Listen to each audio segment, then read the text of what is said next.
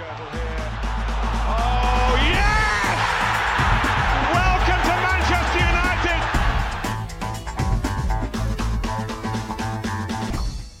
Goddag og velkommen til Old Trafford DK's podcast. I denne omgang et sommertransfer afsnit. Sommerens Premier League transfervindue er åbent, og godt og vel halvvejs. Selvom der er lidt over en måned til, at det lukker i igen, har vi på redaktionen valgt at lave et transfer pitstop, hvor vi kigger på den nuværende transfersituation i klubben og kommer med et bud på, hvordan vi kan gøre vinduet til en 10 ud af 10'er. Og til det, der har jeg taget to gode kollegaer fra podcasten, Rasmus Løkke Terkelsen og Silva Ilesovic med i dagens afsnit. Hej med jer. Goddag, goddag. Goddag, godt at se jer. Meget synkront. I dagens afsnit, der skal vi først vende den nuværende transfersituation. Hvem er kommet ind, og hvem er taget afsted. Så kigger vi på de rygter og de spillere, der skulle være lige på trapperne. Og til sidst, så får Rasmus og Selver til opgave med et indkøbsbudget at maksimere vores transfervindue efter bedste evne ved at købe og sælge de sidste spillere til og fra med priser sat ifølge transfermarkt. Er I klar til det? Ja, det bliver fedt. 100. Så lad os komme i gang.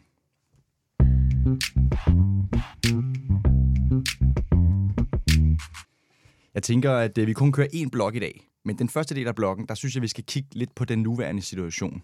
Hvad er der sket i klubben øh, den første måned af, af transfervinduet? Jeg kan lige rise op, hvad man kan se på transfermarkt.com i hvert fald. Vi har fået Mason Mount ind fra Chelsea til 64,2 millioner euro. Vi har fået André Onana fra Inter ind for to... allerede, allerede vild jubel. 52,5 millioner euro. Og så sidst så har vi fået den vigtigste spiller af dem alle. Vi har fået Johnny Evans ind på en fri transfer fra Leicester. Legend. Sådan der. Og øh, ja, det kunne også være, at det kunne være sjovt at snakke om, hvor længe han skal være i klubben, fordi det er jo lidt, øh, lidt svært at, at finde ud af. Jeg har ikke hørt noget om, om nogen længder endnu. Og så hvis vi lige hurtigt tager øh, dem, der er blevet skibet afsted, så vi ligesom får, får sat øh, scenen. Vi har skibet Anthony Alange afsted til Nottingham Forest for 17,5 millioner euro. Vi har skibet Alex Telles afsted til Al Nasser, som vi jo har en god ven over os, Cristiano Ronaldo. Han er blevet skibet afsted for 7 millioner euro. Så har vi sagt farvel til Zidane Iqbal, som er flyttet til FC Utrecht for 1 million euro. Au. Og så har vi øh, spil, stillet tre øh, gode gutter øh, på, øh, på fri øh, øh, frilisten, som er David De Gea, Axel Tuansebe og Phil Jones. De har ikke fået en klub endnu. Men øh, så lad os lige tage to skridt tilbage og kigge på øh, de spillere, som der er blevet købt. Skal vi ikke øh, starte med Mason Mount, Selver? Nu øh, sad vi nede i, øh, jeg tror faktisk, det var til sæsonafslutningen, den lange Marathon Monster podcasten, som øh, jeg godt kan lide at kalde den, hvor at vi, mens vi sad og optog, fik en here we go fra Fabrizio Romano om, at øh, Mason Mount, han skulle til Manchester United. Nu er han her, han har spillet et par kampe. Han har fået nummer syv. Hvad, hvad siger du til alt det, selv? Altså i forhold til, hvor meget, altså, hvad han har, hvordan han har spillet, der kan jeg måske ikke sige så meget. Jeg har ikke rigtig øh, set kampene øh, ved ham. Øh, men det i forhold til, at han har fået nummer syv, synes jeg egentlig er, er ret stort. At man, vi har jo hele tiden tænkt på, hvad, hvad skal der ske? Hvem skal have syveren? Og skulle Sancho have den på et tidspunkt? Skulle Garnacho have den? Eller skulle den gemmes til en ny superstjerne? Kylian Mbappé? Øh, var der nogen, der spekulerede? Ikke mig selv. Jeg tænker, den er urealistisk. Især nu. Men at give den til Mount, synes jeg virker sådan lidt absurd, selvom han er ingen anden spændende spiller. Men jeg har bare den har jeg på ingen måde set komme. Hvad siger du, Rasmus, til at give et syvtal til øh, Mason Mount, som jo nok for mange stadig har en ret tæt Chelsea-knytning? Mm. Det er modigt, i hvert fald. Øh, jeg synes, den har ligget lige til højre skøjren at give den til Garnacho. Øh, og et nummer, vi, øh, han aldrig nogensinde har lagt skjul på, han gerne vil have. Øh, jeg tror, han hedder Garnacho 7 på Instagram. Og så hvis du ganger 7 med 7, så får du 49. Det er det, øh, det, det, det, det, det er det nummer, han har. Eller, det er rigtigt, det Du laver sådan en rigtig Wout Weghorst øh, matematiklogik. Er det overhovedet rigtigt? Her er 7 gange 7, 49. Ja. ja. Det var godt. Jeg tænkte bare, hvor, hvor, hvor Weghorst øh, argumenterede for, hvorfor han havde valgt nummer 27. Fordi det er tre gange, han er jo, han er jo, han er jo nier. Han ser, Mm. selv, ser sig selv som nier, har, har båret nier, øh, nieren før.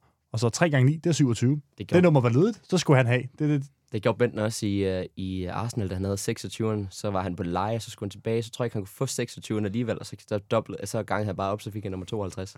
For jeg sagde, at han mente, han var dobbelt så god. Nej, men du, du tænker i forhold til Mount. øhm, hvad hedder det? Jeg synes, at øh, jeg synes, det er modigt at give den til ham. Jeg synes, det, altså, det er jo noget, der er, altså, det er jo ikke nogen hemmelighed, det er et kæmpe symbolsk øh, nummer i, i Uniteds historie, så det viser i hvert fald noget tillid. Øhm, og det ligger noget pres på hans skuldre. Altså, der har jo været lidt en, en curse over de, øh, de seneste år 10 med nogle spillere, der ikke har kunnet leve op til det nummer her, så det, altså, hvor de simpelthen bare i mange perioder simpelthen ikke har givet det her nummer til nogen. Øhm, Ronaldo løste den delvist, men så gik det selvfølgelig også galt. Øhm, så det viser, der er, det ligger et pres på, på hans skuldre. Øhm, jeg synes, det kunne være sjovt at gemme den til måske, hvis der er en transferfri franskmand. Vi kunne, for det ham kan vi ikke få. Men det kunne være fedt i hvert fald at gemme den til ham. Men, øhm, men jeg synes, det er fedt nok, at den var givet. Hvorfor tror jeg, man giver ham nummer syv så? igen, som Rasmus siger, at vise ham tillid. Altså 100%. Han har måske også ønsket det selv for at få den. Øh, jeg havde sådan var ret overbevist om, at når man fik Mason Mount, at han ville få nummer 19. Det bærer Varane så. Jeg havde troet, at Varane så ville få nummer 4, som Jones er båret, som nu er væk, som mm. du nævnte før. Det tænkte jeg, det var, det var mit regnestykke i hovedet, og det tror jeg, mange andre fans også har regnet med. At det så ender med at blive noget, en helt anden kabale, øh, kommer i hvert fald bag på mig. Øh, personligt, så, så er jeg glad for, at Garnacho ikke har fået syveren, i hvert fald ikke endnu. Jeg synes, at øh, han virker som mig som øh, den type, som godt kan lade tingene stige sig til hovedet, og det tror jeg helt ikke i tvivl om, et syvtal vil gøre for ham, og det vil kunne ruinere hans karriere og altså, spille lidt talent for os. Så ikke at give ham syver nu er et, et godt valg, men at give det til Mount, synes jeg er lidt, øh, lidt underligt. Jeg synes godt, man kan give det til Garnacho. Jeg, jeg synes netop, han er typen, der vil vokse med sådan noget der. Han øh, har vist utallige gange, at han øh, ikke bliver kudet af noget som helst. Og han bare vokser, når der er, øh, når der er under pres. Vi så det for eksempel i, i FA Youth Cup-finalen der. I, første omgang, at det, er, det var ham, der bar med hele turneringen, så scorer han også i, i finalen. Øhm, og har også øh, altså, scoret på nogle vigtige tidspunkter og været kampafgørende for, for United i, i vigtige tidspunkter allerede i sin, altså, sin første seniorsæson. Han har vist øh, flere gange, at han, er, at, at, at han godt kan bære det her. Så det, jeg ville have elsket at se ham, da jeg synes bare, det er så oplagt, og der er så meget ung Cristiano Ronaldo over ham, at det ville, det vil være så oplagt en aftale. Jeg synes jeg også, at nummer 7 det er et kandspillernummer. Jeg synes, det ser, det ser grimt ud, at den centrale midtbandspiller skal have, skal have nummer 7. Øhm, så jeg synes, at den synes jeg lå til højre ben og give til Garnacho, så kunne Mount have fået et eller andet, 19 måske, og så lave den af Varane-rokade, du taler om. Jeg, jeg synes også, jeg er helt enig med dig i at, at, at sige, at det er oplagt at give den til Garnacho, men det er udelukkende for at beskytte ham, for netop fordi der er den her store symbolik over syvtallet, øh, og de her, altså, det her kæmpe pres, der følger med, og det tænker jeg er bare for stort for en mand øh, som Garnacho. En ting er, at du siger, at han har båret det, øh, øh at han har båret holdet frem i FA, FA Youth Cup, men der var kæmpe forskel fra FA Youth Cup til, til Premier League, til Champions League, til det øverste niveau, og spille for verdens største, en af verdens største fodboldklubber med, med, med syvtallet. Også fordi, at altså, netop fordi han har Ronaldo som forbillede. Vi så jo selv, hvordan tingene steg til, til hovedet for Ronaldo. Det var også derfor, at han er fortid i klubben nu.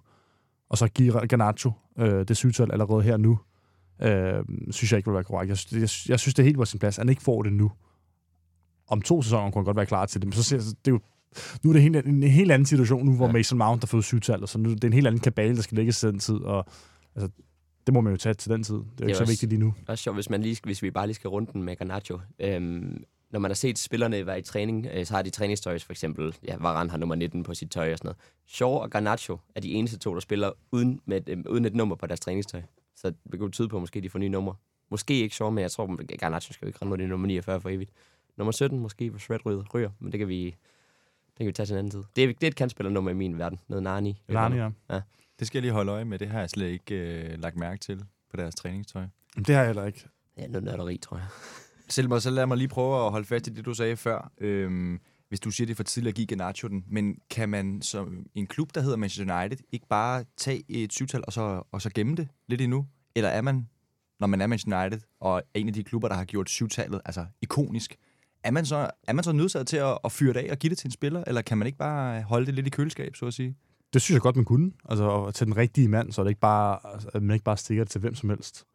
Nu ikke for at kalde Mason Mount hvem som helst, men jeg synes, det er lidt besynderligt at give det til ham, netop som Rasmus siger, at han er ikke kantspiller, og han er ikke den oplagte syv, og man ser ham jo ikke som syv, og jeg, jeg, nu kan, der kan jo ske alle mulige forskellige ting de næste 10 år, men det er underligt at se ham som den her syver i rækken af blandt Cantona og Ronaldo og Mount, og Hust på, det håber jeg det, altså man kan, at han kan blive det, men ikke noget, man regner med, også fordi jeg måske heller ikke lige havde regnet med, at han ville komme til United i første omgang.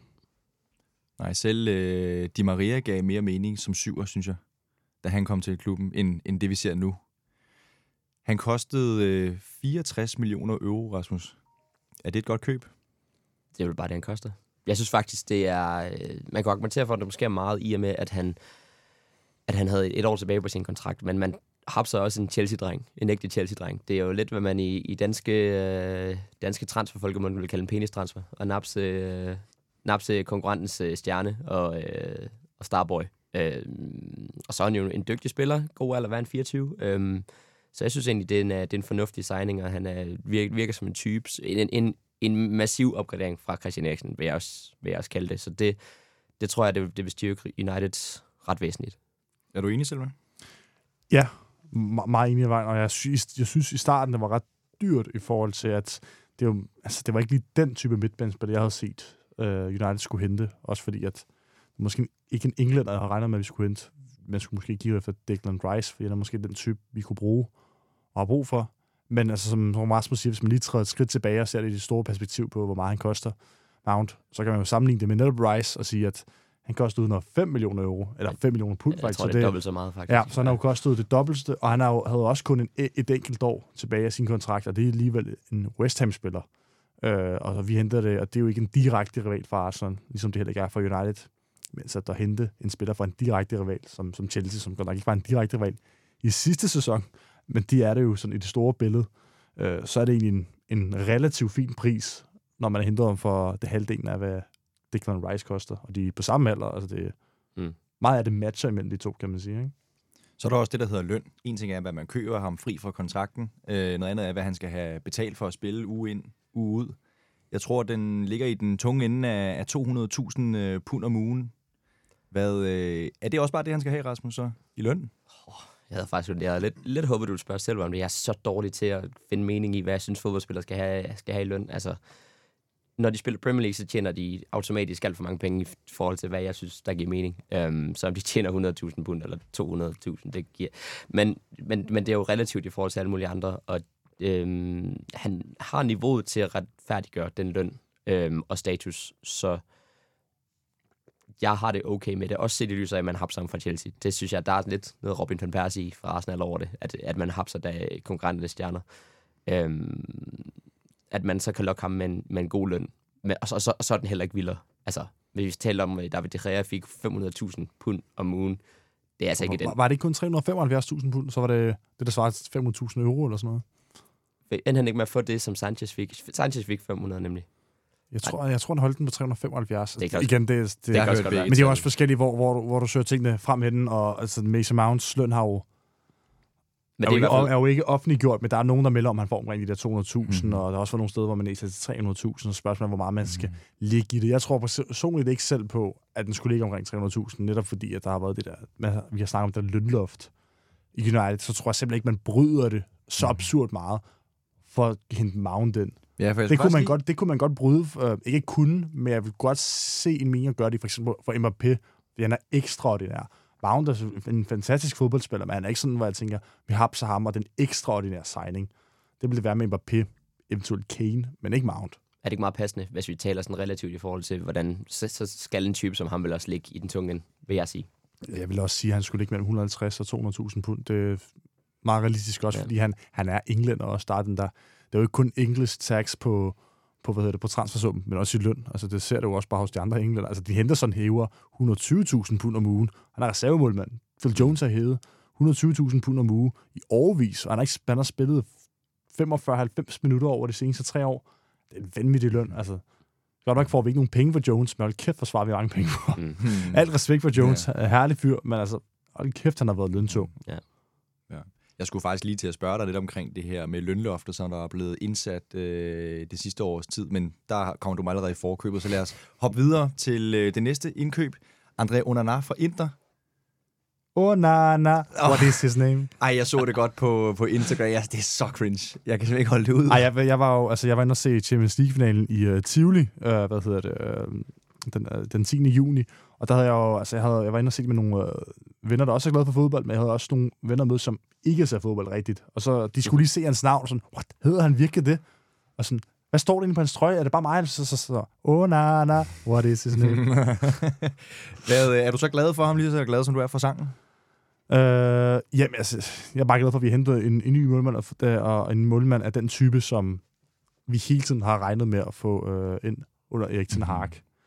Øhm, De Rea var en fantastisk målmand, er en fantastisk målmand, men vi skulle rykkes videre for at kunne udvikle os og, og få spillet den fodbold, som Eriksen Ten helt ideelt set gerne vil spille.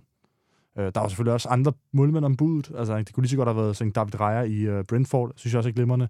Mark Magnan, øh, der var det sikkert i hvert fald meldt, at han også var et, et emne, men man gik med under fordi han havde den her fortid med Ten Hag.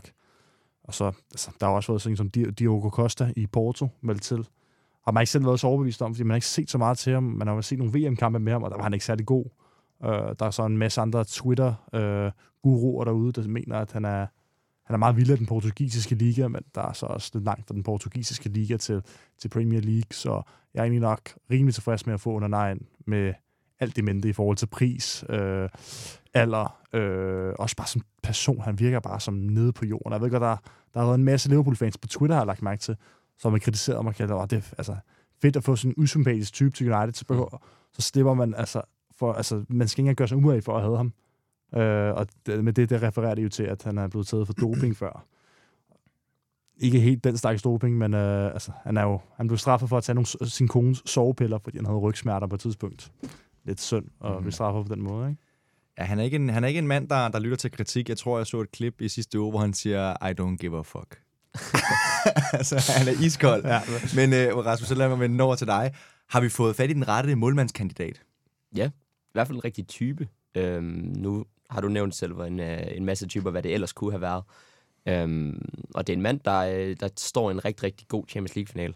Øh, og når vi kan få en mand, der slår en rigtig, rigtig god Champions League-finale, som har spillet under Erik Ten Hag, vi ved, hvor meget han gerne vil have sine egne øh, tidligere spillere, for de kender hans system, han ved, de ved, hvad, hvad han kræver af dem, øhm, og, og har den alder, de har, og ikke koster... Jo, han, altså, han er blevet været top 5 dyreste målmand nogensinde, men man kan jo ikke hente nogen efterhånden, uden de slår en anden transferrekord. Øhm, så altså, med alt det en mente, så synes jeg, at det er en rigtig god signing, og det kommer til at tage United-spil til et helt andet niveau, at vi har ham. Og det, øhm, ja, jeg er ikke helt sikker på, at, at alle dem, der lytter til her, er træt af at høre på det, det slander, men, men, men det, er, det er en kæmpe opgradering på alle parametre. Det, altså, det skal vi glæde os til. Selva, vil du ikke lige prøve at forklare, hvad er den største forskel mellem David De Gea, vi havde, og Andrea Onana, vi har nu? Vi har jo talt om det gennem det sidste år. Måske ikke lige konkret om Onana, men manglen om David De Gea. Nu siger det sidste år. Måske tror jeg, at vi har talt om det sidste to-tre år i den her podcast. Og man har hørt det om det i de diverse fodboldstudier øh, med at altså, han har et begrænset, øh, De Gea har et øh, begrænset spil med fødderne. Øh, et aspekt, som Onana mestrer rigtig stærkt. Det så vi jo i Champions League-finalen, og det er jo noget, han har inkorporeret gennem mange års erfaring øh, fra sin Ajax-tid. Han har jo også været i Barcelonas akademi, så han ved jo bare, hvordan man, man spiller med fødderne. Og så, har han, der, så er der også noget, han har taget til sig i Inter. Har han fået lov til at, at, at gøre brug af. Vi så det i Champions League-finalen, hvordan han, hvordan han var spilfordeler øh, mod Manchester City. Alligevel en modstander, som presser rigtig højt på banen, og man skal være påpasselig med. Og der, der gjorde han bare med en kæmpe autoritet. Øh, og så gør det en Champions League-final mod Manchester City. Altså den absolut største scene. Øh, der kunne man virkelig få det med, okay, det her det, det, det, det er en målmand, som kunne være rigtig interessant for United, som kunne gøre en, som, som Rasmus siger, en, en stor forskel. Øh, og jeg kunne, jeg kunne meget nemt se ham blive en af de bedste signings i Premier League. Altså mm. de mest, de mest betydningsfulde signings. Øh, vi snakker om Magne før. Jeg tror også, Magne kan gøre en forskel. Rasmus sagde, at han er en opgradering for Eriksen. Så tænker jeg bare, at Onana bliver en markant større øh, og væsentlig forskel for United, øh, og det spil, Ten Hag gerne vil, mm. vil praktisere. Mm-hmm. Ja, for jeg tror også, at der, der er nogen, der vil lytte til det her, som, som synes, David De Gea er en rigtig god målmand, og så vil argumentere for, at jamen, David De Gea er meget bedre på stregen, og meget bedre, øh, altså en bedre, skal man sige, til de, kvali, altså, de generelle målmandskvaliteter, man kender fra, altså at redde bolden. Øhm, og det kan godt være, og så, altså derfor vil jeg argumentere for, at han er bedre målmand med, med en, en Onana og være en større gevinst. Der skal man også bare huske, at grunden til, at der i så mange år, eller en af grundene til, at der så mange år har været så mange chancer med United, det er simpelthen bare, fordi der Rea smidt bolden væk. Og det vi får, det, vi får i det her, det er altså ball retention, hvilket vil, vil sige, at vi beholder bolden meget nemmere. Vi har, øh, vi har en mand, der, altså, de kan jo ikke presse os nu, hvis, hvis vi har øh, der, Lassandro Martinez i, i, øh, i bagkæden, der måske er Premier Leagues bedste midterforsvar til, øh, med, med fødderne. Onana, en af de bedste med fødderne, hvis ikke det så skulle være Alisson eller Ederson, så er i hvert fald også deroppe af. Øh, så vi har nogle spillere i sidste række. Du kan, ikke, du, kan ikke, altså, du kan ikke presse højt på Manchester United længere. Øh, og det, gør en, det kunne man bare med det her. Altså, vi så, hvad Brentford gjorde i, øh, i kamp 2, der United taber 4-0, og der, det var der, det var der Erik Ten Hag må have tænkt, det her, det går ikke. Og det er derfor, vi henter en målmand nu, og det er derfor, at det reelt med at få den afsked, han fik. Og altså, bare også bare, hvad- hvis man skal holde sig helt nøgtern til statistikken, så det, som vi har set i mange år, som Da- David De Reas styrke, altså den her, hvad hedder det, at være shotstopper på, på linjen, altså i sidste sæson havde han jo, var han kun nummer 12 eller 13 øh, i, i redningsprocent på det område, han egentlig skulle være den bedste ved. Øh, det er alligevel ret chokerende, at, øh, at så viser det også bare, at han også selv på det område er han faldet tilbage. For eksempel kamp mod Liverpool, vi taber øh, 7-0, og det er så nederen, at de skal bringe det på banen nu.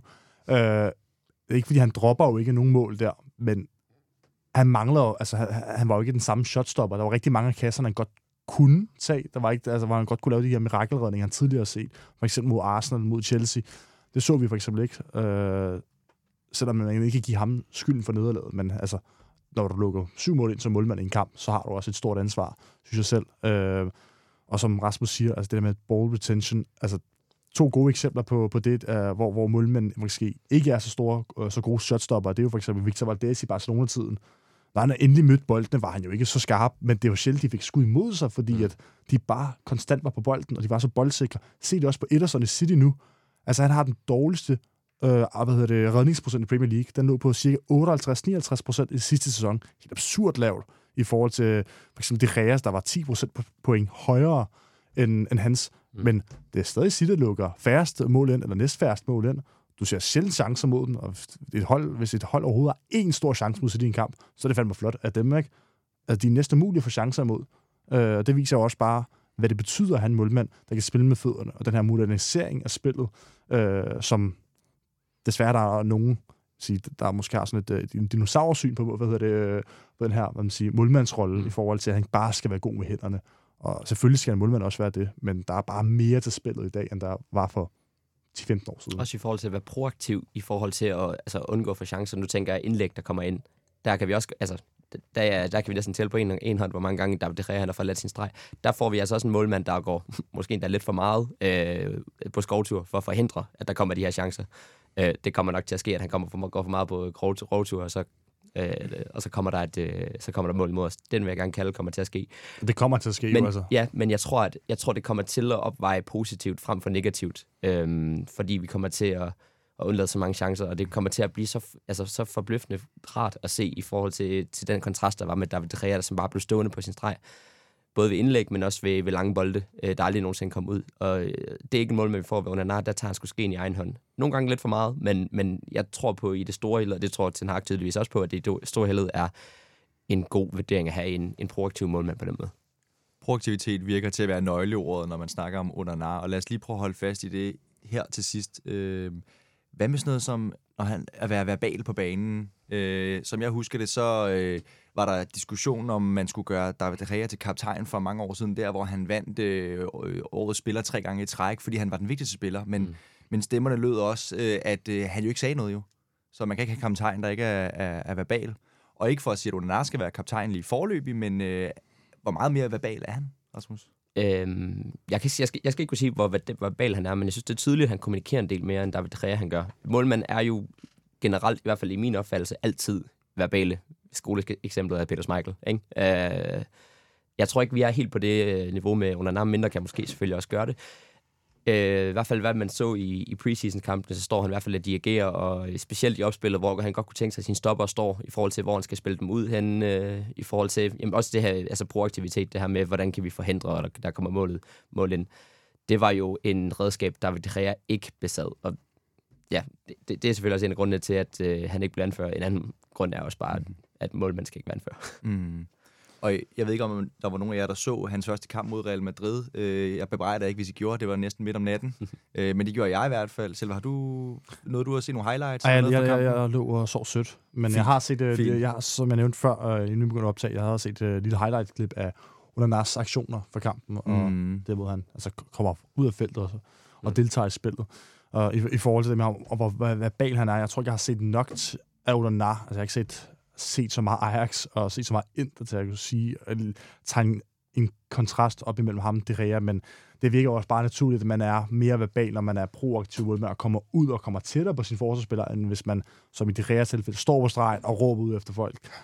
Der er jo så, så mange spillere før har sagt, altså der er så meget larm på stadion, at du kan jo ikke nødvendigvis høres mm. så langt væk fra. Så er det selvfølgelig, når, når man kommer så tæt på sin forsvarsspillere, som under nak gør, så er det nemmere at kommunikere, og naturligvis så kan han jo også være mere verbal på den måde, modsat de kræger.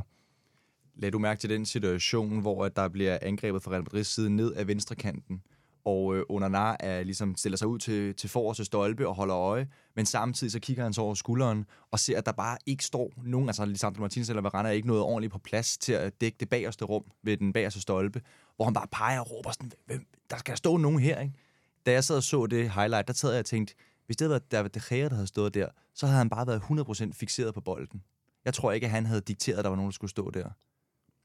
Det synes jeg i hvert fald var meget øh, bemærkelsesværdigt. Det, det, det, jeg har ikke set det klip, men der tror jeg også, vi bare skal passe på med, for de Gea har jeg også været verbal, og er også perfektionistisk i forhold til at have hvad hedder det, forsvarsspillere omkring sig. Jeg tror, vi skal passe på med at være for biased af en ny målmand, og så bare lægge mærke til alle de fede detaljer. Åh, oh, det her er fedt, og det her er fedt, og det, for det kan være, at de Rea også gjorde de samme, nogle af de samme ting, men hvor vi bare ikke lagde, lagde mærke til det.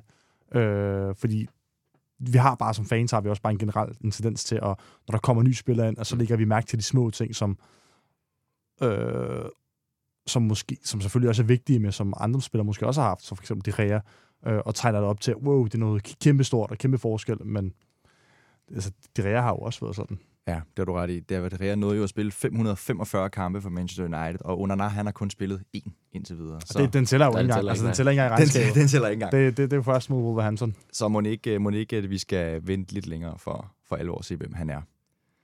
Lad os gå videre til den sidste indhentede spiller, Johnny Evans. Øh, han er tilbage på en fri transfer for Lesber. Rasmus, øh, hvad sker der? Øhm, det, der sker, er, at øh, som jeg ser det, og som jeg tror, jamen, der er et eller andet medie, Manchester Evening News nok, der har, der har skrevet, at, at det er en form for gentleman-aftale. At øhm, han kommer til at, eller han har, han har trænet med U21-holdet, først og fremmest, øh, og var også, var også på det hold, der mødte øh, Wrexham, det her ungdomshold. Så øh, han spiller sig i form øh, i, i Manchester United, og giver igen øh, til noget, noget erfaring til de unge gutter men han kommer ikke til at spille for Manchester United efter preseason. Men til gengæld kan han spille sig i form og finde en ny klub. Og vi ved det jo ikke med sikkerhed endnu, men der har også været lidt snak om, at han skal gøre sig fortjent til at få en, en, en, en kontrakt på baggrund af, hvor godt han har performet i preseason selv. Øhm, hvis nu vi siger, at øh, han gør det godt, og kunne du så se dig selv øh, nikke til, at han får tilbudt en årlang kontrakt?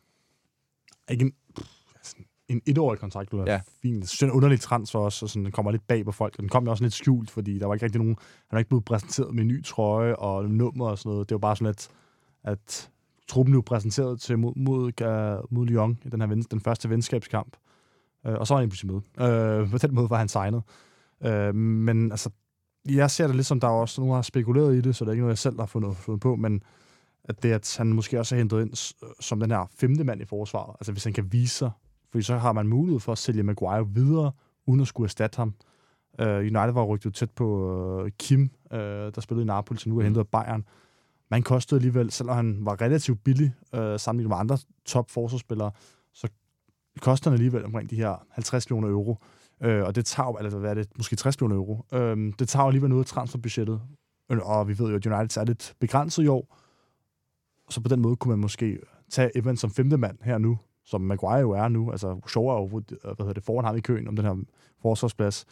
Øh, så skal han jo ikke spille så mange kampe, Evans, øh, hvis vi ikke får skaderne. Øh, skal være der nogle få gange, få, få gange, give noget rutine til de unge, øh, og man kan sælge Maguire videre, uden at skulle erstatte ham, øh, og så bruge pengene på Højlund eller spillere, som man har mere brug for. Nu oplever vi jo netop, at Maguire har fået frataget sit øh, ans, øh, anførbind. Øh, jeg kan spørge jer begge to, at det her det, at man henter Evans ind, er det et signal til Maguire om, at han lige skal vide, hvor han er i hierarkiet, og han måske er på vej videre? Nej, det tror jeg ikke. Jeg tror heller ikke, han bliver hentet, Johnny Evans. Jeg tror, det er en, øh, som jeg sagde før, en, en, øh, en tjeneste for begge parter. Øhm, og jeg tror faktisk, det er en, det, jeg tror simpelthen, det er en investering i, i akademiet. Også faktisk et, et, et problem gennem mange år, at Manchester United simpelthen ikke kan finde ud af at, at udvikle en midterforsvar i, øh, i eget akademi. Så jeg tænker, at måske han kommer og lærer nogle af de unge gutter en, en, en ting eller to om, hvordan man, hvordan man skal gøre på Carrington. Han kommer ikke til at øh, spille i Manchester United efter, efter preseason, det er jeg helt sikker på. Øhm, og det har ikke noget med, med Harry Maguire godt. Den vil jeg i hvert fald gerne skyde ned. Jeg ved ikke, om I er enige med det, men det tror jeg ikke.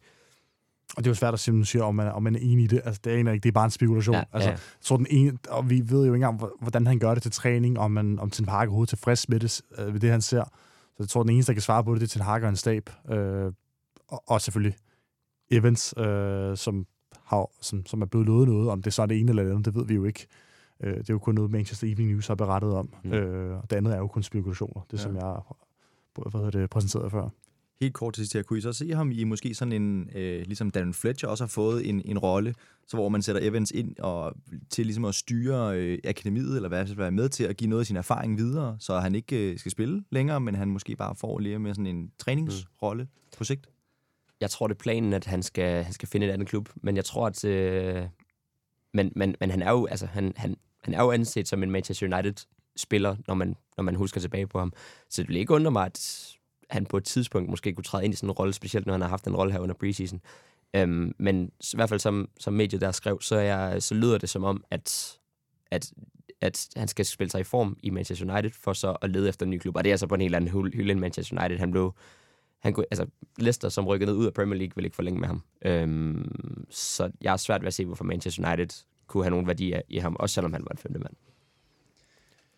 Så lad os gå videre til øh, de spillere, der er blevet skibet afsted, og de får ikke lige så grundig en behandling, som det vi har gjort nu. Øh, fordi det er også nogle lidt mindre navne. Men lad os lige prøve at, at starte med den, den største øh, afskibning, og det er Anthony Alanga, der er råd til Nottingham Forest for 17,5 millioner euro. Er det både det, at han kommer videre, og vi får nogle penge for ham, og her i det her tilfælde 17,5 millioner euro. Er det, er det fint selv?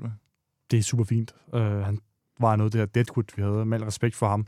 Så tror jeg, jeg synes egentlig, at han er en glimrende spiller. Han har bare ikke niveau til, til United, og hans øh, uh, United-karriere, den peakede under Ralf Rangnick, uh, og det var nok i mangel af bedre uh, spillere på det tidspunkt. Så helt fint transfer. Også for United endelig et, et godt salg, man laver på en spiller, og han ikke bare skipper afsted på for 3-5 millioner pund, men rent faktisk får en fin sum penge for en spiller, som var helt ude i kulden og slet ikke har niveau til United.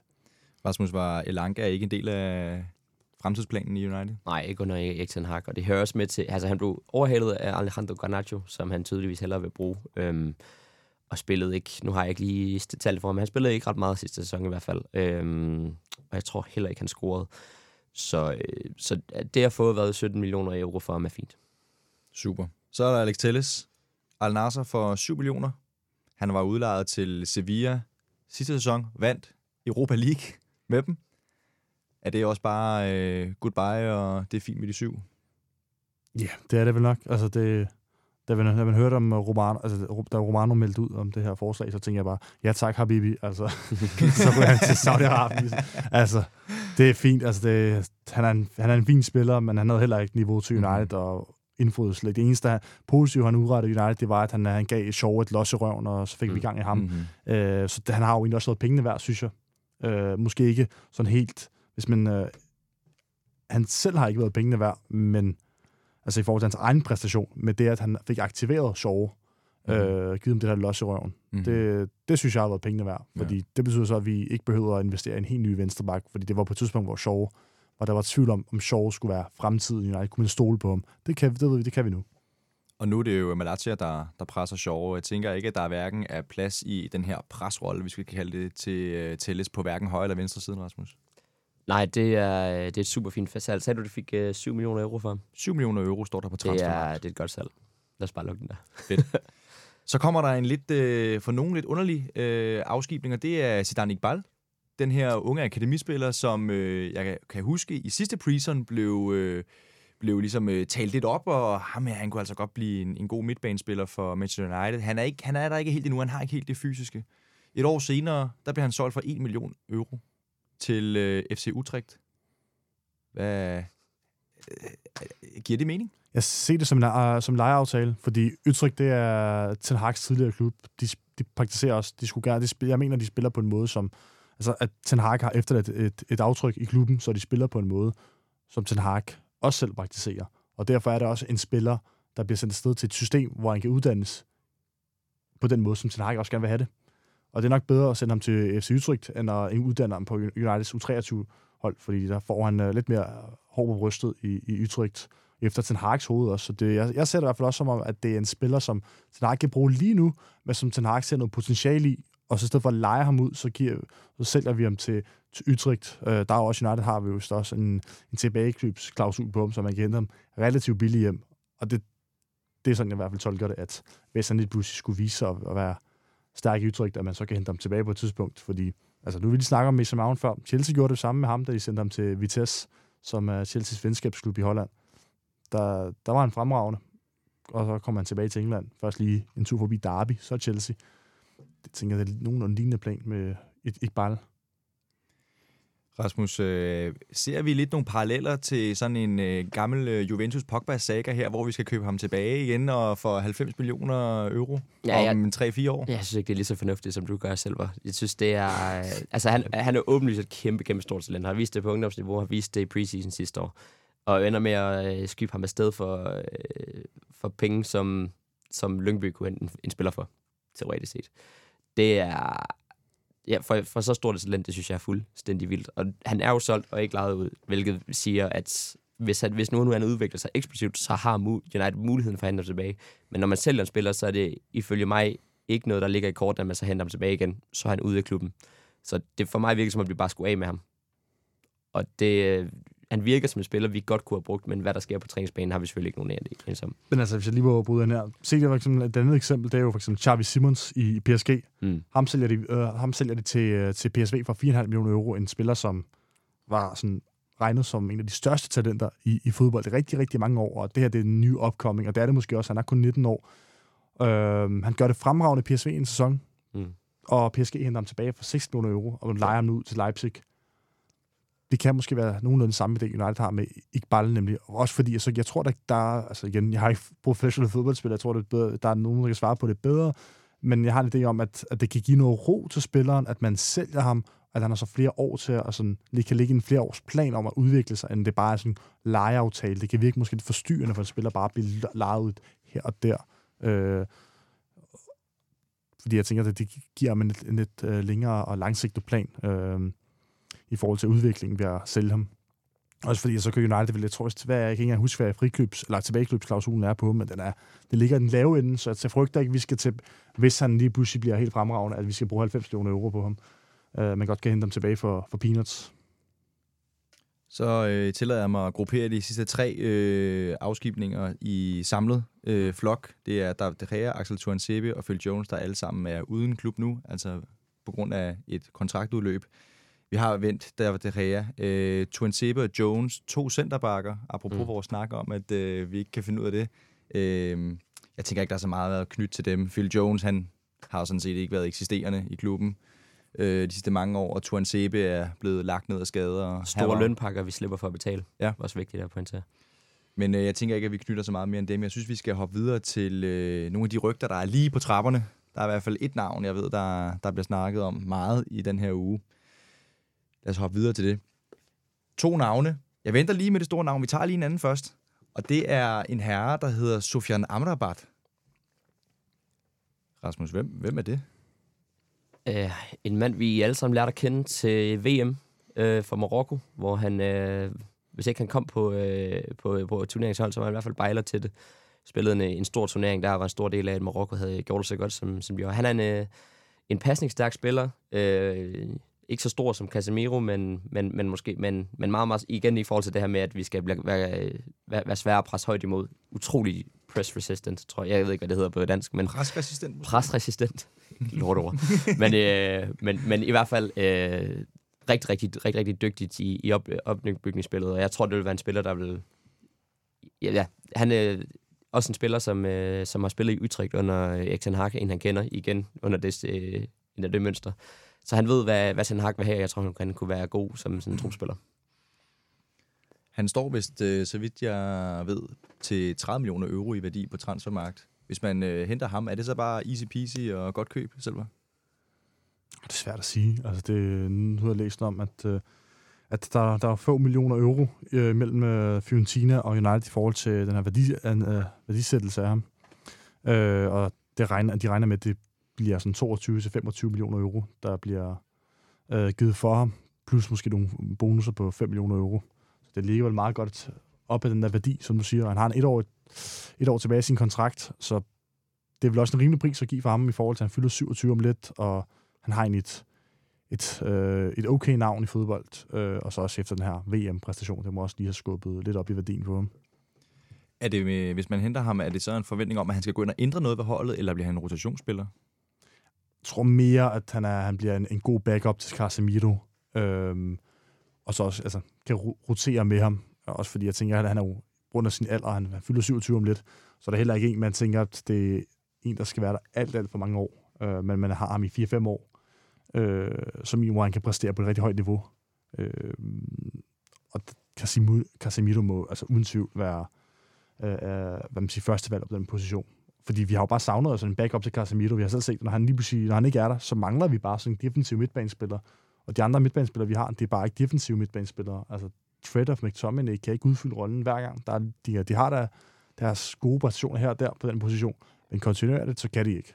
Øh, og der, der tror jeg, at Amrabat er, er manden. Og for den pris, synes jeg, det er, en, det er rimeligt nok. Så lad os gå til det, det navn, som folk rigtig gerne vil snakke om, og måske især også danskere med klaphatten. Rasmus Højlund. Det leder til, at der er en handel tættere på end nogensinde. PSG har angiveligt også meldt sig ind i kampen, men øh, det ser ud til, at det er Manchester United, der er, der er forrest i ræset lige nu. Og øh, det er vist kun, hvis den kollapser, at PSG kan komme og, og hapse ham. Rasmus, øh, jeg mener, det sidste bud, der officielt er blevet afgivet på Højlund, det er lige omkring de 50 millioner euro. Er, det, øh, er det et godt køb? Ja, det synes jeg, det vil være. Fordi øh, der findes ikke ret mange rene nier på markedet i, øh, i øjeblikket, til, som det gjorde for, for 10 år siden. Mange af de rene, dem, der ville have været rene nier, de ender med at blive kandspillere. Øh, men det er blevet moderne at have en, ligesom altså man ser med Holland, ikke? Øh, men, men Højlund er en rigtig, rigtig nier, og øh, altså, han har nogle helt unikke fysiske kompetencer, som vi alle sammen har set på landsholdet. Øhm, og det er nogen, man vil kunne, øh, kunne udvikle videre på. Jeg ser ham en, som der faktisk kunne, kunne blive en af Premier Leagues, og dermed også en af verdens bedste angriber inden for, inden for få år. Og så er 50 millioner, ender måske med at blive 60 millioner euro godt givet, og det, øh, jeg tror nok, den skal komme i hus. Han er jo stor United-fan, skal vi huske at få, øh, få, få talt ind i. Så hvis han bliver spurgt, om han vil spille i United eller PSG, så vælger han United. Det er klart. Vi så selv i kampen efter øh, øh Real Madrid, hvor Ten Hag sagde, at den her kamp var et tydeligt eksempel på, at United havde brug for en nier. Er Rasmus Højlund klar til at tage den rolle som nier i Manchester United? Det er jeg ikke helt overbevist om, fordi han er så ung. Men jeg tror, han kan vokse i rollen, og det kan være, at han bliver nødt til at vokse i rollen, fordi United, han har, ikke har en, en ældre øh, spiller foran sig. Jo, Martial er der, men han er godt nok lavet af glas, og jeg ved heller ikke, hvor, hvor god en rollemodel Martial er. Øh, det, er også, det har jeg min tvivl om. Øh, så det kan godt være, at han, han bliver, nød, altså bliver tvunget til at vokse i rollen fra, fra dag et, og ikke bare får så, så meget tid, som man kunne regne med, øh, eller som man kunne håbe på, at man få, når, så han, når han kun er 20 år. Øh, og så den grund har jeg jo også min tvivl om den transfer. Jeg synes, vild fed transfer. Altså en pissefed transfer, at, få, at vi får en, en, en dansk til klubben, hvor vi ved jo også godt, at det er også fedt, det er også fedt at få Eriksen til klubben, men vi ved også godt, det, det holder ikke så mange år endnu. Øh, så han videre. Man har fået sådan en øh, højlund ind. Det var lidt ligesom, da man fik Smeichel ind. Det var en længere, længere periode. Han er kun 20 år, og som Rasmus siger, kan komme til at udvikle sig. Og han kunne komme, have potentiale til at blive en legende. Nu skal jeg ikke tage munden for fuld. Øh, men man har også sin tvivl, fordi han er så ung, og han ikke har leveret på allerhøjeste niveau kontinuerligt før. Rasmus, ret mig, hvis jeg tager fejl, men vi sad jo faktisk tidligere i afsnittet og diskuterede, at det at give et syvtal til Alejandro Garnacho mm. vil putte for meget pres på hans skulder. Nu tager man en, en ung dansk knægt og siger, du er Manchester Uniteds primære angriber, og du er kun 20 år gammel. Er det ikke lige så stort et pres, hvis ikke større? Jo, men der skal der være pres på, når man spiller i Manchester United. Det er da klart. Og han, øh, det er jo en mand, der har scoret mål lige meget, hvor han har, han har været, og øh, scorer også gerne på den store scene. Vi har vi blandt andet set på landsholdet, ikke? Øhm, så sådan set lige meget om det er Sturm Græs, eller Atalanta, eller det danske landshold, eller på Old Trafford. Så øhm, selvfølgelig skal der være pres på, når du, er, når du angriber, men jeg tror, han, øh, han hviler meget godt i det. Yes. Jeg tænker, at vi hopper til den sidste del af afsnittet nu, mm. som er transferopgaven. Jeg løftede sløret lidt for i, i starten af, af afsnittet. Jeg kan lige prøve at introducere, hvordan det kommer til at fungere. Manchester Uniteds nye sportsdirektør selv var Fanta Elesovic og Rasmus de Erkelsen er har fået... ja, Rasmus de Erkelsen, det kunne man godt slippe afsted med nede i, i Amsterdam. Har fået et budget på 100 millioner euro til at udbygge spillertruppen. Men hvem skal disse være, og hvordan skal pengene bruges? Hvad er din rolle det her? Er du Glazers? Er du så nær? Øh, det er i hvert fald 100 mig, der sidder euro. på pengekisten. Altså her, her, altså her Ja, det er altså, min- i, i, i, mit manual står der altså pund, og der, det, Ja. det, det, der vil, jeg vil gerne have Og- og- pund. Du kan komme og lave en glazer på os og smide euro på os. En lille disclaimer, inden vi gik i gang, det var, at jeg havde... Jeg, jeg kan i hvert fald bedst lide at snakke spillerpriser i uh, Great British Pounds, men transfermarkt, jeg kunne simpelthen ikke få den slået væk fra euro. Så øh, man, er, man er velkommen til at bruge begge dele. Jeg ved, at øh, Rasmus hvis gerne vil snakke euro, og selv hvis du vil snakke pund, så er det helt okay. Øh, Men Derfor, jeg vil have værdi for pengene. Altså, du kan ikke prøve at lave sådan en glazer på mig. Altså, det er jo Altså. snyd, hvis selv han får lov til at handle, handle i, i pund, fordi så har han jo flere penge, end jeg har. Vi kan, jo, vi, kan, jo- vi kan jo se, hvordan det forløber, og så må dommeren skride ind og sige, den går ikke, den der. Mbappé, det, det, selv, selv med øh, valutakurserne, så får han ikke lov til at komme igennem. Og så skal jeg lige huske at tilknytte en kommentar til det, der siger, at øh, hvis man sælger nogle spillere fra klubben, så kan man tilføje dem til sit øh, spillebudget. Så jeg tænker, måden vi går til det på, det er, at man først lige siger, hvem sælger vi? Og bagefter siger vi, nu har vi den her bunke penge, hvem køber vi? Færdig. Og så går vi videre til den næste. Og så skal det siges, præmissen er også, at det spillerne er værd på transfermarkedet, mm. det er, at det er det, man sælger eller køber dem for. Er det, det er en rigtigt? god point, det er nemlig rigtigt. Vi går ud Eller- fra transfermarkt, Transfermarkt. Okay, det- vurderingspris. Okay, altså nu har jeg ikke uh, transfermarks vurderingspris på de spillere, jeg har her, Nej. men jeg har ud fra, hvad de rygtes til Mm. at blive solgt. Mm. Så der er alligevel noget Ja, okay. opbakning derfra. Man kan sige, og din, realistiske priser, så jeg sælger ikke Maguire for 80 millioner pund. dine tal er- bunder jo faktisk mere i, i virkeligheden, men det vi har sort på hvidt fra transfermarkt, det er for eksempel, at Rasmus Højlund har en værdi på 45 millioner euro, men der er jo snak om, at han bliver Præcis, solgt til og- 50 eller 55. Præcis, den har jo lige afvist et bud Ja. på 50 millioner euro, så der Yes. ser man jo allerede, at den værdi er lidt skæv. Øh, men altså, hvis jeg skal starte ud, Ja, så jeg, jeg jeg tager synes, den skal hurtigt, fordi at, uh, vi ved også, at uh, Rasmus har et uh, meget vigtigt ærne, han skal til. Øh, jeg tager bare oplister Deadwoodet her, fordi det er Mm. dem, som jeg ikke synes, man kan diskuteres, øh, som bare skal skibes afsted, og vi skal have penge for. Altså Harry Maguire, ham tænker jeg godt, vi kan øh, hvad hedder det, få West Ham til at give 30 millioner pund for. Så minimum 25, tænker jeg. Dean Henderson rygtes til øh, Forest for 20 millioner pund. Nogle mener godt, man kan få mere for ham, men nu har jeg bare sat den lav 20 millioner pund for Dean Henderson. Donny van de Beek, 15 millioner pund. Øh, tror godt, vi kan hive for, for ham, for jeg tror heller ikke, at øh, han har en fremtid i klubben. Han er nok kun med i preseason for lige at spille sig varm, så er der en anden, der kan hente ham. Øh, Ekbaye, øh, 2 millioner pund. Der har der været rygter om, at øh, han skal også bare skifte sig sted. Han, han tager jo også en del af lønnen, så han skal bare have sted for lige meget hvad. Altså, og så tænker jeg godt, man kan få 2 millioner pund for ham. Det er der, hvad han, og der var flået rygter om, at United i hvert fald gerne vil have for ham. Og så så en uh, øh, Brandon, øh, Brandon Williams til cirka 5 millioner pund. Han har kontraktudløb til næste år, men han er jo ung, og altså, jeg tror at sagtens, han kunne få en rigtig god karriere i en, uh, en mindre Premier League-klub. Uh, så 5 millioner pund, synes jeg, er en færre pris for ham. Og så synes jeg, man godt kan diskutere, om hvorvidt man skal have Fred eller McTominay ud. Og det afhænger selvfølgelig af, om... Øh, altså, en af dem skal ud, fordi nu har vi fået Mount ind, og Kobe Mano ser ud som om, at han bliver forfremmet til førsteholdet, og kommer til at få mere spilletid.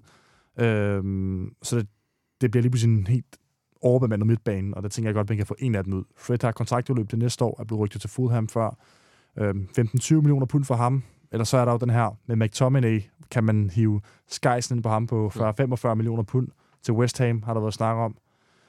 Det synes jeg helt klart også, man skal vurdere. Altså, jeg, jeg vil nok foretrække at sælge Fred af de to, men hvis West Ham hoster op med 40-45 millioner pund for McTominay, så synes jeg altså også, det er svært at sige nej, fordi det æder med mange gode, altså gode penge for en spiller, som ikke kommer til at være første, øh, første valg hos os, eller andet valg for den sags skyld. De to spillere, som jeg tror, der kan være mere diskussion om, øh, det er jo sådan en som Martial. 15-20 millioner pund.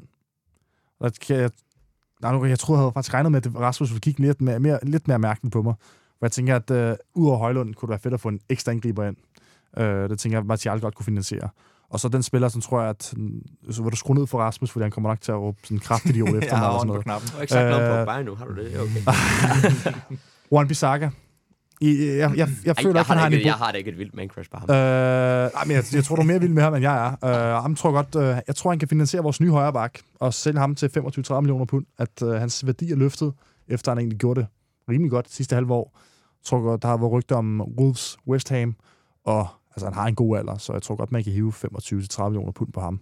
Så alt i alt, øh, nu har jeg ikke lige gjort det helt regnestykket, men der er, altså, der er i hvert fald for over 100 millioner pund, omkring 100-120 millioner pund at gøre med der, oven i Mhm. de 100 millioner pund, vi havde øh, om sige, og i budgettet i forvejen. Ja. Så jeg har lige bygget et rigtig godt budget til os. Et stærkt budget. 220 ja, ja. millioner euro Ja, pund de kan- altså- i dit tilfælde.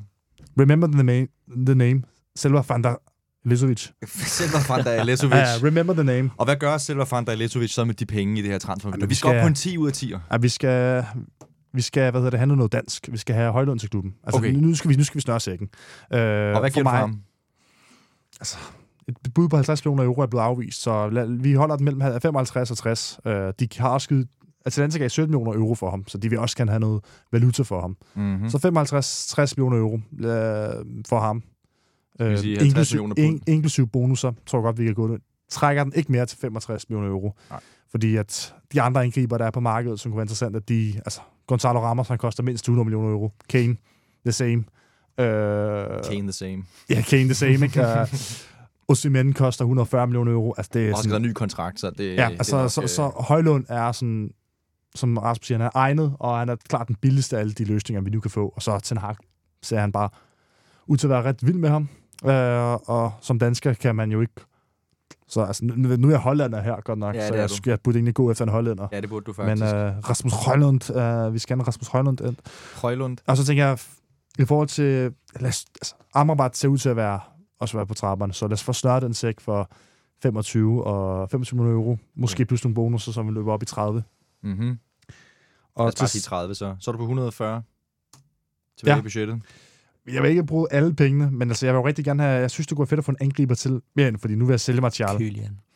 Du kunne have fået Mbappé, hvis nu du ikke havde købt alle de Nej, der men det, nej, nej, nej, nej, nej, nej. Det, det kommer også til at bryde med lønbudgettet. Øh, men en, en angriber ind. Øh, og jeg, jeg synes, altså, Medi Taremi er sådan...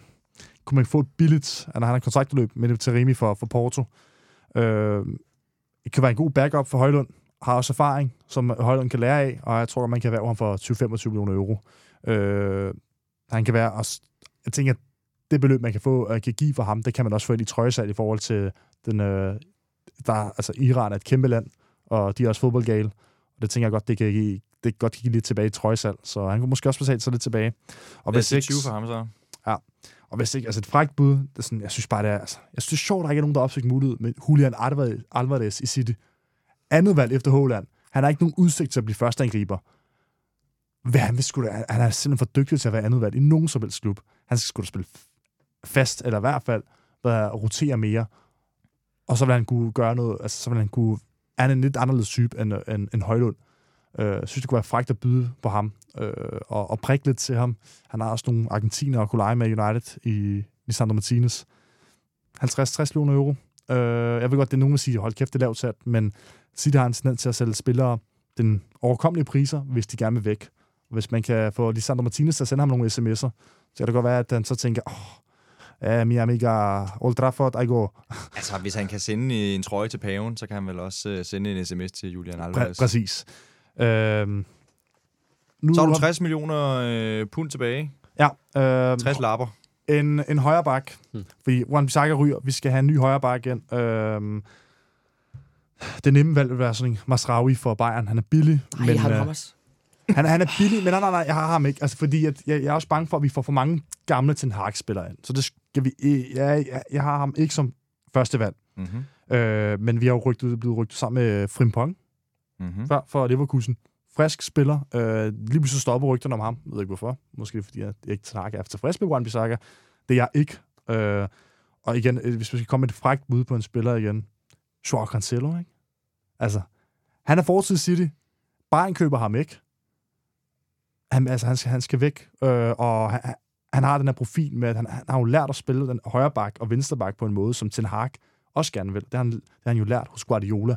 Så han er, jo- han er jo skræddersyet det der. Han er, han er 29, så han har jo ikke sin bedste år foran sig. Men han har stadig nogle rigtig gode år foran sig, tror jeg. Øh, og hvis Ten Hag kan få styr på ham, og ikke, øh, der ikke bliver, han ikke laver problemer som i Guardiola, så synes jeg, det kunne være fint at få ham ind, øh, fordi at han er, jeg synes, han er, jeg synes faktisk, han er en verdensklasse højreback. Øh, og så er der en spiller, jeg faktisk aldrig nogensinde selv har set spille før, men som jeg, jeg har læst om, skulle være ret interessant. Men øh, jeg synes, jeg har snakket nok, så jeg vil sende den over til, til Rasmus. Så hvem faldt valget på til sidst på højre bakken? Jeg, der, jeg, jeg, har brug for flere, jeg har brug for at lave nogle flere analyser. Okay. To be continued. Der er jo også Benjamin Pavard, der er lidt snakker om her i dag. Men det kunne også godt være. Men jeg vil sende den over til Rasmus, så kan det være, at Rasmus springer det, det sidste navn, jeg har på listen okay. i spil.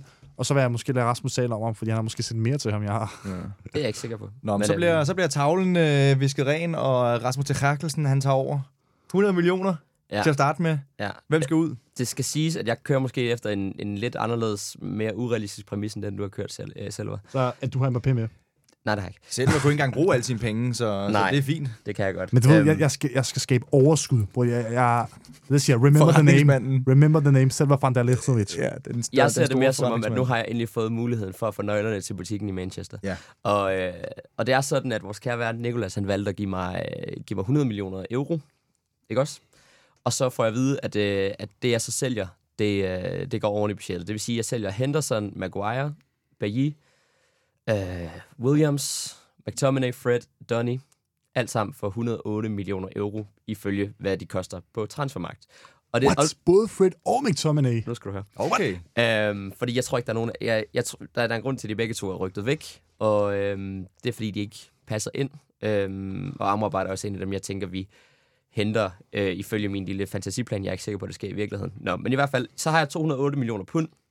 Første, vi henter, Rasmus Højlund. Øh, euro, euro. Undskyld, ja, Ja. euro. Det er, ja, det er også det, Yes, yes. har stået. 208 millioner euro. Rasmus Højlund kender vi, Atalanta angriber. Han står til 45 millioner euro. Igen, jeg siger ikke, det her det er realistiske priser. Jeg går efter transfermærkevurdering, for det er faktisk det, vi fik ud. Du opererer inden for den ramme, jeg har sat. Ja, så øhm, nå. Men ja, vi kender ham lynhurtigt, skarp i feltet. Skarp afslutter med, øh, med begge ben. Øh, no-brainer.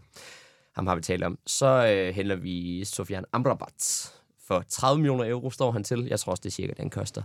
God til bredden. Kan give United en masse i de kampe, hvor man forventer at være meget på bolden. Øh, og god med presset, som jeg sagde før. Ten Hag er øh, interesseret, interesseret i ham, fordi han har haft ham før. Han ved, hvad han, hvad han kræver. Så 30 millioner der. Øh, så skal vi have en midterforsvar. Varane er ikke god nok på bolden til, øh, til Erik Ten Hag, så vi henter Axel de Sassi i Monaco for 30 millioner euro. Og jeg har lavet lidt analyser, jeg har været inde på det, der hedder Football Ref, og tjekke, hvordan han, står, han, øh, han er øh, i, i forhold til progressive passes og carries og sådan noget. Der er han i et 95. Øh, percentil i forhold til alle andre stopper i så 5 ligaen, når det kommer til nærmest alt i opbygningsspillet. Øh, så han er en dygtig passingsspiller, ikke bare bange for at drive bolden frem. Øh, også en spiller, jeg ved, der har været rygtet lidt til United, så han står på en eller anden seddel. Øh, der var så en 91 høj, øh, han, er, han står noteret for tre ligamål i sidste sæson. Så øh, det, det kan han også, og en spiller, jeg vil over, altså forvente, der kan tage over for Varane i en, i en øh, overgangsperiode. Så har der været noget med ham med reservemålmanden Sion Suzuki, som øh, han er, det er vist, vist skudt lidt ned, at han, han, skal, han skal til, fordi at han, han gerne vil øh, han prioriterer for fast spilletid inden en OL-slutrunde for Japan i 2024. Men øh, hvis man kan overtale ham og få ham billigt ind, så kunne det være vildt fedt, for han er lige så ultimativ i spillet med fødderne som øh, Onana, og virker som spiller, der har det kæmpe potentiale. 250.000 euro står der, man kan få ham for. Det er nok nærmere måske 4 millioner euro, men jeg tænker, jeg tænker du giver mig lov til at få, få det i budgettet. Det er der. Og så har jeg nu siger Noasir Mazraoui fra, øh, fra Bayern München til 28 millioner euro. Og det er på grund af den her relation, han har til Anthony. Øh, for de havde det generelt, øh, eller undskyld, et genialt samarbejde i, i Ajax, hvor de simpelthen fik det, fik det bedste ud af hinanden og hjalp hinanden til det her store salg, de begge to fik lavet, specielt Anthony. Og for at øh, Anthony skal lykkes, så synes jeg, det er så vigtigt, at han har brug for at have en, øh, altså have, have en god relation til, til den øh, offensive bak, der skal være bag sig. Og det er så hverken Juan Bissaka eller Dalot, selvom selv var mener, jeg elsker Juan Bissaka meget højt. Det er bare fordi, jeg har en trøje med ham, tror jeg. Jeg tror, det er det, det handler om. Det, det er jo nok i sig selv, er det Ja, ikke? Altså, altså, det, ja, det er fordi, jeg var så fed dengang. Ja, men, men, men, men i hvert fald, øh, Masraoui, han spillede cirka 1000 millioner for, øh, for Bayern i sidste sæson. Det er ikke ret meget. Så jeg tænker, det er en spiller, man godt kan få ind, og igen til en hakforbindelsen. Så har jeg en, øh, en angriber mere, og det er en spiller, I, øh, I ikke gætter. Det er en øh, mand, der hedder Artur Cabral. Og det er en mand, der laver mål lige meget, hvor han spiller. Han gjorde sig alt for god til Basel, da han spillede der, øh, og skiftede så til Fiorentina, da de solgte Vlahovic, som afløser for ham. Og her har han altså også lavet mange mål. Han scorede 8 mål i 15. Han har spillet 15 fulde kampe i øh, Fiorentina og scoret 8 mål i den sæson. Og af en eller anden grund, så ser deres træner ikke ham som fast starter, selvom han laver mange mål. Men det vil måske betyde, at der kunne være en dør åben, øh, der, der kunne hjælpe os i angrebshierarkiet. Lidt ligesom du siger, at med Taremi, det, det, det er lidt den rolle, jeg også tænker, Cabral skal have. Han er 24 år gammel. Han kunne gerne, man kan få ham for 20 millioner euro ifølge vores, øh, vores øh, factbook, transfermarkt. Og den sidste, en, ka- en kanin op der ikke kommer til at ske. Hvor meget har vi tilbage? Jeg aner det ikke. I budgettet? Nå, Men, øh, men, men det stemmer. Det er Skal- stukket af, ja. Det er skal- stukket af. Skal jeg prøve at tjekke? Lad os lige se. Øh... Nej, jeg, jeg, jeg, jeg tjekkede det, da jeg forberedte mig. Jeg ved ikke, hvor meget. Jeg tror, jeg tror det er cirka de her 200 millioner. Mm-hmm. Sidste 19-årig kan spiller, offensiv spiller, Ryan Cherky fra Lyon. kan man få for 30 millioner euro. En mand, der har været et kæmpe stort talent igennem ungdom, ungdomsrækken. En af Frankrigs største talenter i, øh, i mange år, var han i hvert fald spået til at være. Øh, men fik først sin gen, gennembrudssæson nu her, hvor han blev fastmand for, øh, for Lyon. Stadigvæk kun 19 år. Øh, og igen, det her med, at jeg har været inde på Football Ref og, og nørdet lidt. Øh, han har fjerde flest shot creating actions, altså aktioner, der leder til skud. Øh, fjerde flest af alle spillere i Europas top 5 liga. Der er altså spillere som Kevin De Bruyne og Lionel Messi ligger over ham. Det er måske fair nok. Men der, der har han lavet, lavet fjerde flest af alle. Øh, han kan spille begge kanter, og han kan, han kan også løse en tier. Så det er sådan, jeg godt kunne tænke mig at, lave transfervinduet. Erik Ten Hag, du hørte det her. Nu har du fået to gode bud, et blueprint på, hvad man kan gå med, hvis man skal have et 10 ud af 10 transfervindue. Man kan enten bruge næsten alle pengene, som Rasmus ville gøre, eller man kan holde lidt igen, og så have 3, øh, 60 millioner øh, pund bliver Glazer kistebunden, glad, ikke? som øh, man eventuelt kan give ud dividende til, til medejerne. Det var selv vores bud. Tak for det, drenge.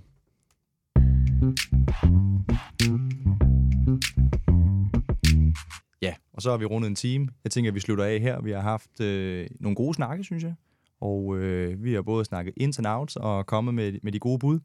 Jeg har egentlig ikke så meget mere tilbage at sige, end øh, tak fordi, at I lyttede med i vores lille sommerafsnit her. Jeg håber, at det lige er noget, man kan sidde og høre ved siden af swimmingpoolen, eller i liggestolen, eller hvor man nu er, eller man er tilbage på arbejde måske. Men øh, i hvert fald så glæder vi os til at invitere jer ind til en øh, ny sæson, der, når der bliver lavet en øh, sæsonåbner om ikke så forfærdelig lang tid igen. Men øh, jeg vil i hvert fald sige tak til Rasmus og til Selver for at kigge forbi. Vi takker. Ja. Selv tak.